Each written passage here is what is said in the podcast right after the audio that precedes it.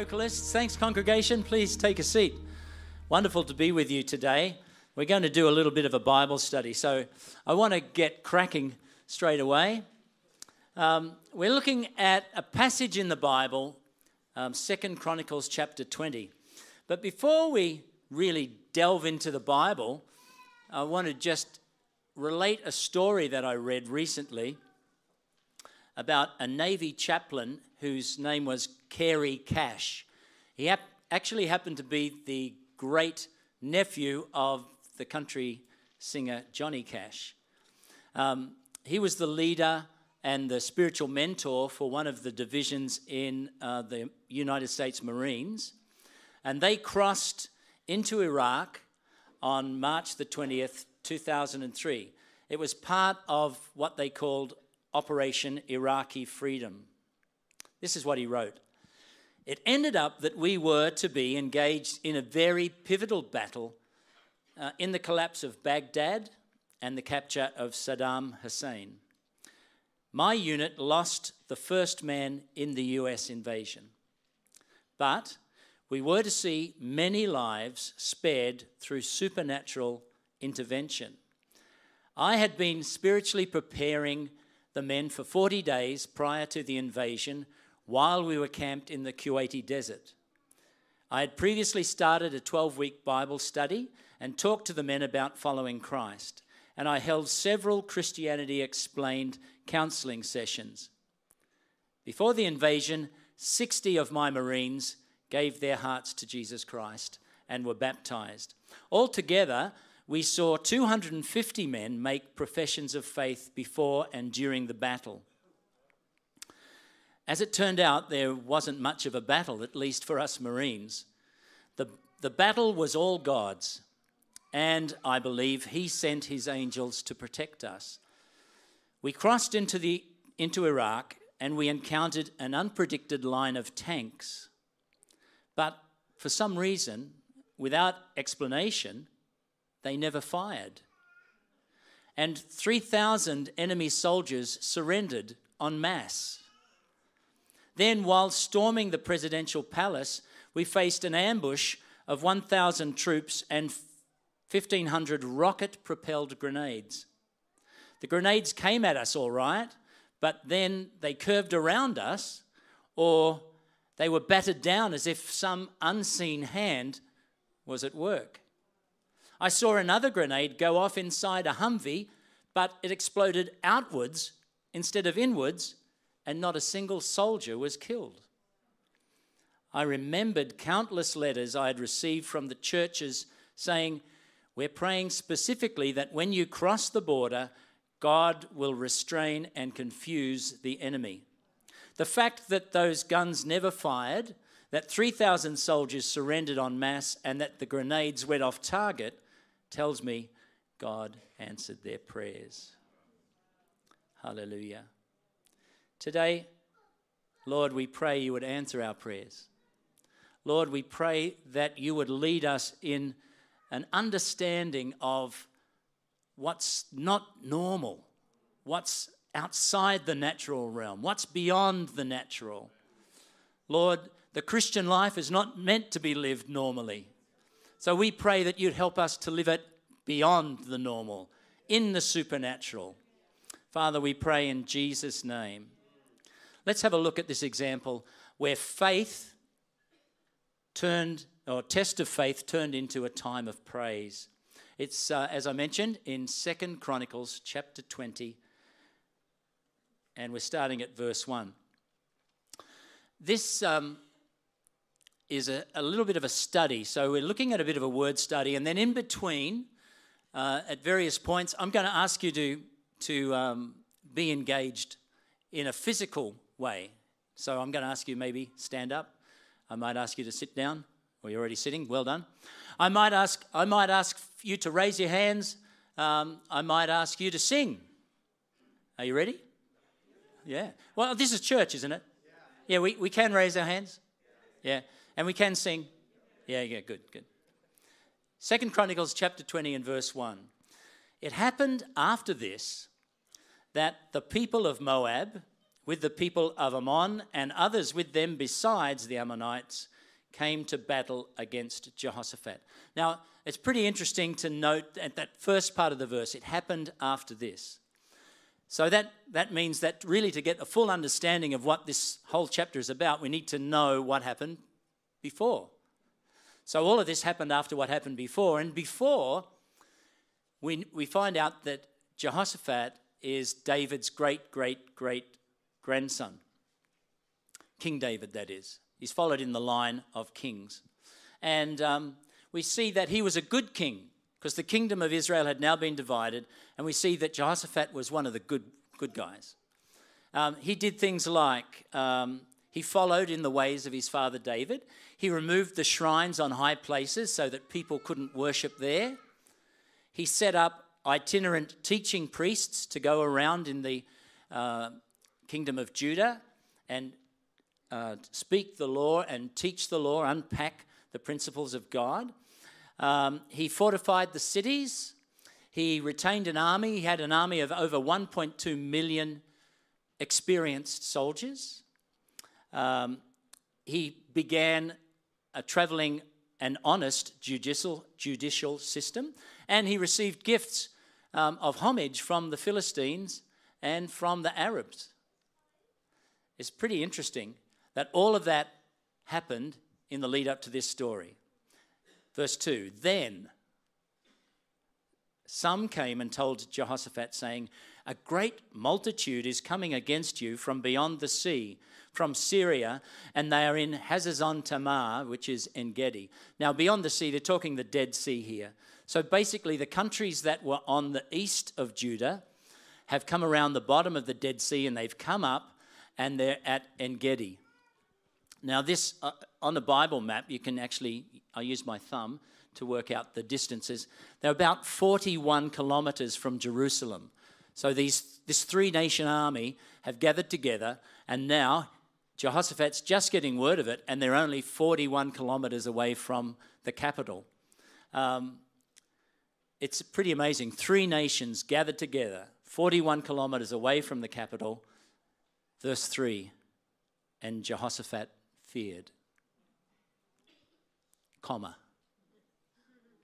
Jehoshaphat feared. You know, fear is an interesting thing. We in our prayer meeting before church today, there was there was quite a little um, prayer, a lot of prayer going on about fear, asking God to break fear, and, and I'm going to ask that God will do that in this very meeting today. The word fear there is is meaning uh, not just oh I, I'm not sure if I'm a bit scared. It's meaning more like absolute dread. Absolute dread. Terror. A growing sense of foreboding. This is not good. And in our life, fear is a natural response. And we can let it stop us. Or we can let us we can let it move us into action. Um, I think fear is like putting all our faith in the wrong place. We, we let it become more than what it really is, and the situation escalates, and it's all happened in our mind. I thought that it's like if we call life like a game, in that game of life, when fear versus reason, fear usually wins. But fear is also an attribute that's given to us by God so that it's meant to push us towards Him. Regardless, fear is an opportunity for us to come to God. I really like this quotation from Dr. E. Stanley Jones, who was a Methodist missionary to India. He says, I'm inwardly fashioned for faith, not fear. Fear is not my native land. Faith is. I am so made that worry and anxiety are sand in the machinery of life. Faith is the oil.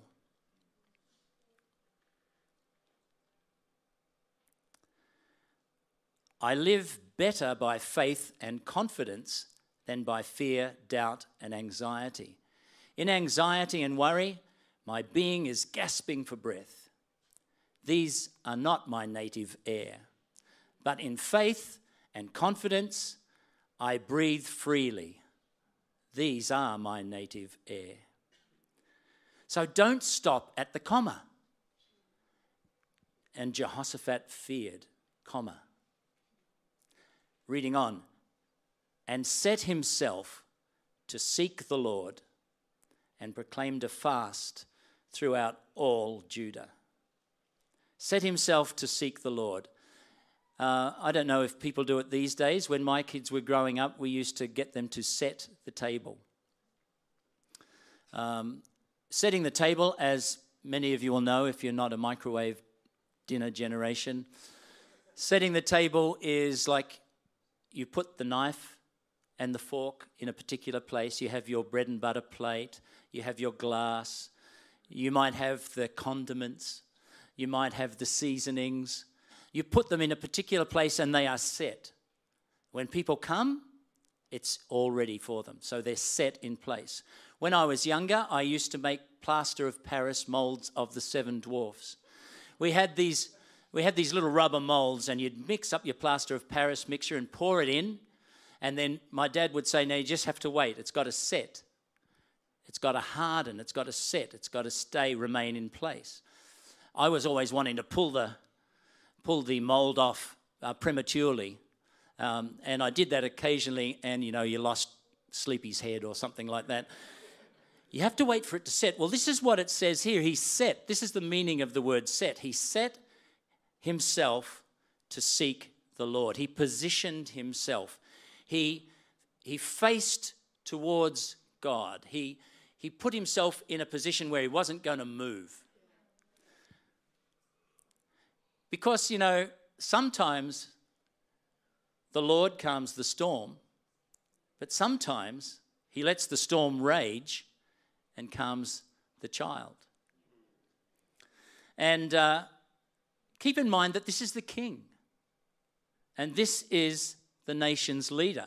He's setting himself to seek the Lord. What he does next is he proclaimed a fast throughout all of Judah, the king of the the nation, a national leader, setting himself to seek the Lord and proclaim a fast.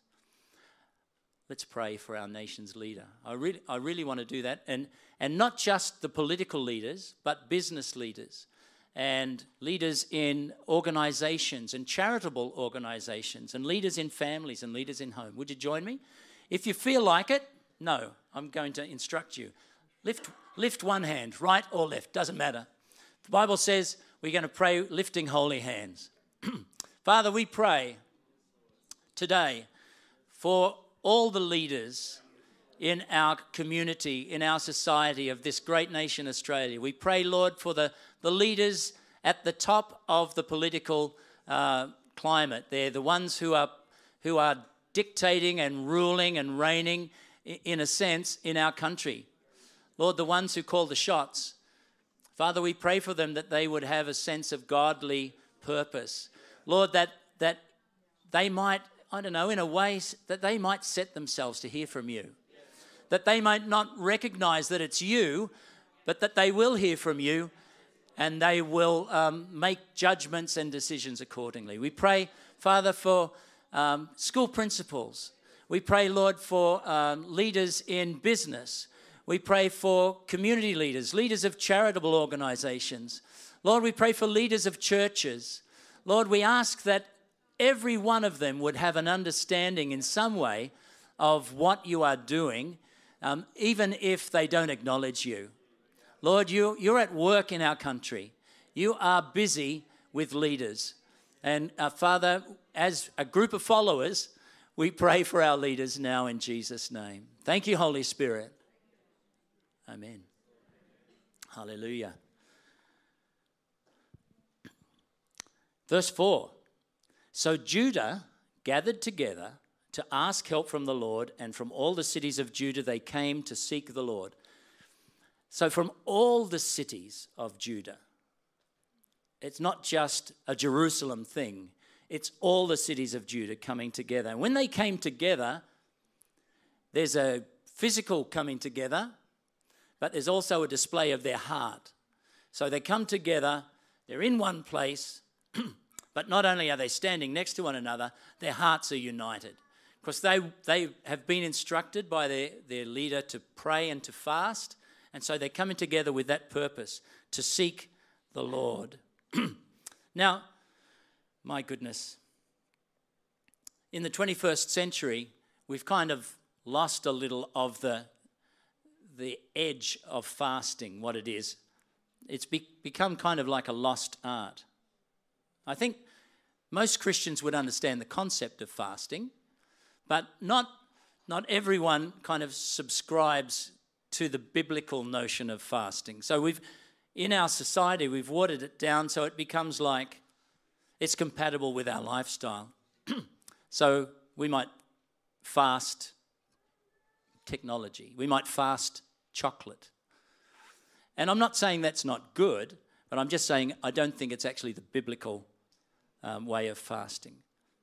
Um, we, we almost water it down so that fasting doesn't actually inconvenience, inconvenience us or even cost us anything. But the kind of prayer that they're talking about here is beyond that schedule of, of working with my roster, working with my routine.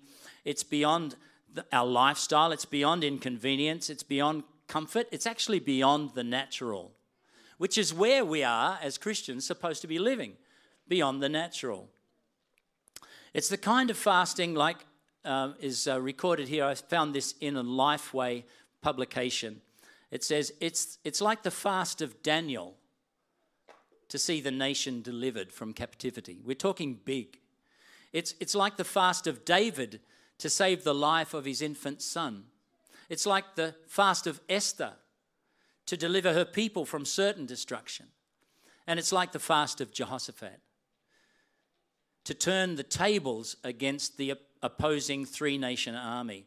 And it's that kind of fast that you and I would choose when we recognize, excuse me, when we recognize our own powerlessness and that we turn our heart to seek God's intervening strength. We, we can't do anything, it's beyond us. We don't know what to do.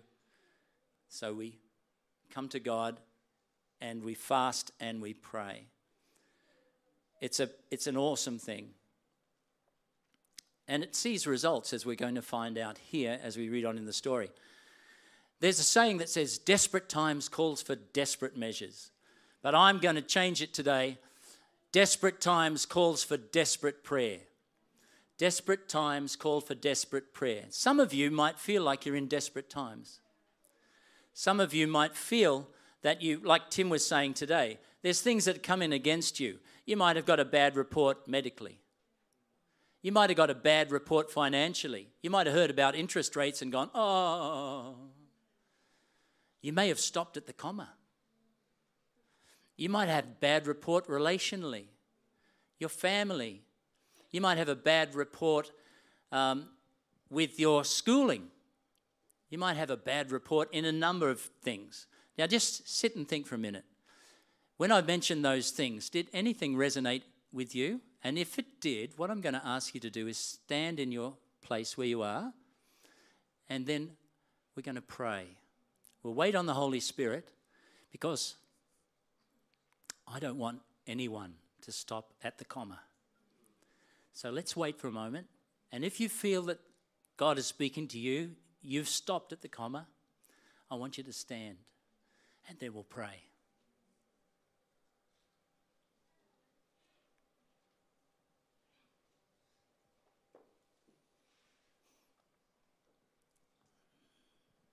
Hallelujah.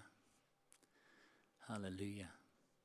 If you're near somebody who's standing, just direct your hand toward them. It's like we're raising our hands and we're calling out to God. Father, you see the honesty of these people. Lord, each one precious to you. Father, you see there's young people and older people, parents are standing, single people. You know what has stopped them at the comma. Lord, your desire is for them not to be in that position of inaction, inactivity, ground to a halt. You want, Lord, for people to be moving on in you. Father, I pray for you to break the power of fear. In fact, in Jesus' name, I break the power of fear over these people that are standing today. I break it in Jesus' name, and I pray for breakthrough now in Jesus' name, light to shine where there was darkness, hope to come where there was discouragement and despair. I pray, Lord, in Jesus' name, that this week would see a change. They would see a change because, Lord, they've stood and they said, I'm going to seek the Lord. I'm setting myself to seek the Lord. I've taken the position to seek God in my situation. Thank you, Father, in Jesus' name. Lord, we look for the testimonies now in Jesus' name. We look forward to hearing the stories as people go past the comma in the great and mighty name of the Lord Jesus Christ. Amen. Amen. God bless you, you people that stood up. We're looking, we're looking and rejoicing with you as we see the outcomes change. Hallelujah. Look, you know what? You see what you look at. You will definitely see what you look at. Have you ever seen one of those movies where the baddies are coming down the corridor and the heroes in at the bend in the corridor? They're coming from one way, coming from another way, and the hero's in the middle. And they finally get to the corner and the hero's gone. Where did he go? The baddies look at each other, they look around, they look back down the corridor they've just come from, they shake their head, and they think must have gone somewhere else and they go out down the corridor that way and down the corridor that way and then the camera pulls back and you see the hero hanging onto a pipe up in the ceiling. You see they didn't look up. They just looked around at the same plane and they only saw themselves. You will see what you're looking at in Second Chronicles chapter 20 and verse 5, we read Jehoshaphat stood before the community of Judah and Jerusalem in front of the new courtyard in the temple of the Lord. There's a lot of references in this chapter to standing. Standing, falling, taking a position. This is another one. It's actually the same word that is used often in this chapter. Standing, taking a position, setting yourself. It's the same word. Um, he was before the people and he was also before God. He was in the temple. So we, we just have a little warning. Where are we standing? Where am I standing? Am I standing before God? Am I standing just before the people? I think we, we have a, a mandate to be in both. We need to have a mandate to stand before God, then we can go and stand before people. And it's interesting, I noted that it was called the new courtyard. Um, that word new there means something fresh, it's a new thing. So this is going to be like Jehoshaphat is heralding something new is going to happen. He prays, Lord our God of our ancestors, you alone are the God who is in heaven. You are ruler of all the kingdoms of the earth. You're powerful and mighty. No one can stand against you. O our God, did you not drive out those who lived in this land when your people Israel arrived? Did you not give this land forever to the descendants of your friend Abraham? Your people settled here and built the temple to honor your name. They said, Whenever we are faced with any calamity, such as war, plague, or famine, we can come stand in your presence before this temple where your name is honored. We can cry out to you to save us, and you will hear us and rescue us. I really like this prayer because it has some shades of the Lord's Prayer in it. It has some shades of David's prayer when the uh, before the temple was built, he was praying ahead of time and prophetically speaking about the temple that his son Solomon would end up building. It's effective and its persuasive speech gives us a truthful idea of who God is, and it reminds all the people that are listening to the prayer at that stage Remember, he's standing in the temple in front of the people and he's praying. And then at verse 10, we see what his request is. Now, he says to God, Now see what the armies of Ammon, Moab, and Mount Seir are doing. You wouldn't let ans- our ancestors invade those nations when Israel left Egypt, so they went around them and didn't destroy them. Now see how they reward us. They have come to throw us out of your land, which you gave us as an inheritance. Oh, our God, won't you stop them? And this is the part I want to focus on. We are powerless against this mighty army that's about to attack us. We do not know what to do, but we are looking to you for help. So, you remember at the start, we did a very brief summary of where King Jehoshaphat's um, background had led to the opening of the chapter. And, and one of the things I mentioned, what he already had an army of 1.2 million experienced fighting people. He says in the end of the prayer, We are powerless against this army that is about to attack us. Three nations coming together. So he must have had a, an idea of the size of the, the forces coming against him, and it was overwhelming. And then he says, We don't know what to do. Um, I guess there'd be a number of options that could possibly be open to him, but before God and before the people, he's saying, We got no idea. So, pretty much, he's saying, We are powerless, clueless, haven't got an idea what to do. But here's the, the thing He says, We are looking to you for help. You see, what you look at is what you see. And unfortunately, many people in our society, if we say that the, we are powerless, people don't get that. They think we can do anything.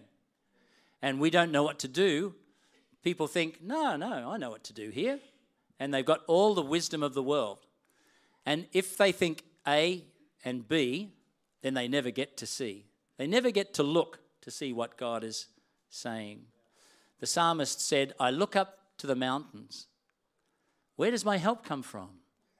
It comes from the Lord who made the heaven and the earth. So we're getting our eyes off the ground, we're looking up to the mountains, and we're seeing beyond the mountains. We're seeing the bigger picture.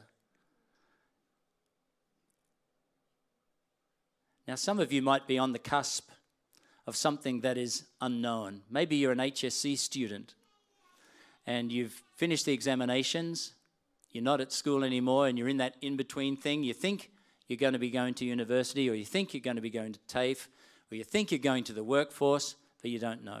Maybe you're a parent um, for the first time, or the second time, and you didn't, re- or the third time, and you don't really know, like, experience tells me that even though I had four children, each one of them was different, so I didn't really know what I was doing. Maybe that's you as a parent. Maybe you got a few clues, but you don't really know what you're doing. Um, perhaps you are a retiree and you're moving into a different phase of life. Maybe something else has happened in your life. and you don't you don't particularly know what to do. So you're saying to God today, I'm powerless. I don't know what to do. My eyes are on you. Would you raise your hand if you're in that position today? You think, thinking, God, what's going on? I'm powerless. I don't know what to do, but my eyes are on you. Just lift your hand up. Hallelujah. Thank you, Lord. We're so grateful. We're so grateful that you know we're so grateful that you have power. We're so grateful that our eyes have been opened through the blood of Jesus and we can see you. You know, seeing God is looking face to face. It's all about the presence of God. And so, Father, today, for these people with their hands raised, we all pray for them, Lord. We all pray that you would minister to them with might, with strength to face whatever's ahead with understanding, with ability to work through what you're saying to them and know the next step. We thank you, Lord, that we can confidently move into the future knowing that you are with us and that you are looking at us and we looking at you. We can hear you. Thank you, Father. In Jesus' name. Amen. I wonder if the band would like to come up. Um, there's a fantastic story um, as the as the Second Chronicles chapter 20 continues. We see in verse 13, all the men of Judah stood. There's that word again. They stood before the Lord with their little ones, wives, and children. Now, here's the game changer. The Spirit of the Lord came upon one of the men standing there, and his name was Jahaziel. And I found out that his name actually meant God sees. And I thought that was interesting because the prayer of Jehoshaphat beforehand said, And we are looking to you for help. And now the person prophesying is, his name is God sees. Um, he was the uh, son of Zechariah, the son of Benaiah, the son of Jael, the son of Mattaniah, a Levite descended from Asaph. As you know, Asaph was a compatriot or a contemporary of David, and some of the Psalms in the Bible are written by Asaph. And this is what the Spirit said to the people Listen, all you people of Judah and Jerusalem. Listen, King Jehoshaphat. This is what the Lord says Do not be afraid. Don't be discouraged by this mighty army, for the battle is not yours, but God's. Listen, have you ever had anybody uh, in a situation where they're in hospital and they've been seriously ill? You're at home, uh, a relative or a friend, and you're waiting to get information from the hospital. You're wanting to hear news, information. This is the kind of listening he's talking about here. The Spirit is saying, Listen. So le- lean in, listen with intention, listen carefully to what I'm going to say. You've been waiting for this. Listen. And um, the word, when he says, don't be afraid, don't be discouraged, that word discouraged means to be broken in pieces. Listen. Don't be broken in pieces. Don't be upset. Don't be discouraged. Don't be fearful. Why? The battle is not yours. These people, this army, that three nations are coming against you, it's not your battle. And when it says, but God's, it's, it's the Hebrew name for Elohim, which is first mentioned in the very first verse of the Old Testament. In the beginning, God. In the beginning, Elohim. So the Holy Spirit is saying, the one who is at the beginning, the one who is everything between there and where you are now, it's that God who is fighting your battle that God that is fighting your battle. Then he says, tomorrow in verse 16, tomorrow march out against them. You'll find them coming up through the ascent of Ziz at the end of the valley that opens into the wilderness of Jeruel. But you will not need to fight. Take your positions. There's that word again stand. Take your position. Then stand still and watch the Lord's victory. All of those things are referred to in Jehoshaphat's prayer. He is with you, O people of Judah and Jerusalem. Don't be afraid or discouraged. Go out against them tomorrow. Why? The Lord is with you. So that stand still, watch, and we've got take your position. So we are powerless. We don't know what to do. Our eyes are on you. He's saying, Take your positions. He's saying, Stand still. And he's saying, Watch. I love it. Powerless, clueless, but looking to God. Then King Jehoshaphat bowed low with his face to the ground, and all the people of Judah and Jerusalem did the same worshiping the Lord. I think it's funny when the Bible says, Then King Jehoshaphat bowed low with his face to the ground. Have you ever tried to bow with your face not to the ground? You can kind of bow. Oh. I guess it can be done, but it's rather awkward. Bow low with your face to the ground. The, the word ground there is referring to earth, dirt. And basically, King Jehoshaphat, the king, bowed low, and got his face in the dirt. Why did he do that? Well, I think it was because he's showing humility. He's saying, In the face of God, I am dirt and I am humble. I can't do anything. And you know what? The people followed that example. I love that. I love that the people followed the example and they all got their face down in a humility position. Verse 19 says Then the Levites from the clans of Kohath and Korah stood, there's that word again, stood to praise the Lord, the God of Israel, with a very loud shout. Now listen to this. Standing there means rising up. And, and when it says they stood to praise the Lord, this is the word which means to glory in God, to boast in God, to be madly excited about God, to shine, and in, in another, like to flash forth light as you are praising God, uh, to celebrate. And it says a very loud. So if you think loud, when it says very loud, if you think loud, what it means is think loud and then think again. Like it's loud, loud. Now we're going to have a chance to do this now. I hope you're ready. Loud, loud. And then it says shout. Now, the word shout is like noise. I like this one thunder. Thunder. And it's a proclamation. Who's listening? God's listening. Who's listening? Your neighbor's listening. Who's listening? The devil is listening. That's why praise is so powerful. That's why praise is so vital. Because we put the devil in his place when we put God in his place. So I've run out of time, but I'm going to ask you, we'll just close the preaching there. But I'm going to ask you, would you stand with us as the uh, band lead us in singing? Now, I'm going to encourage you. It's going to be a, like a, if you want, you can bow. If you want, you can shout. You can shine your light. You can go mad. You can celebrate. It's going to be a, Anybody out there? It, yeah, yeah, there you are. It's going to be, it's going to be, I, I believe it's going to be wonderful. All right? In God, I believe it's going to be wonderful. Take it away.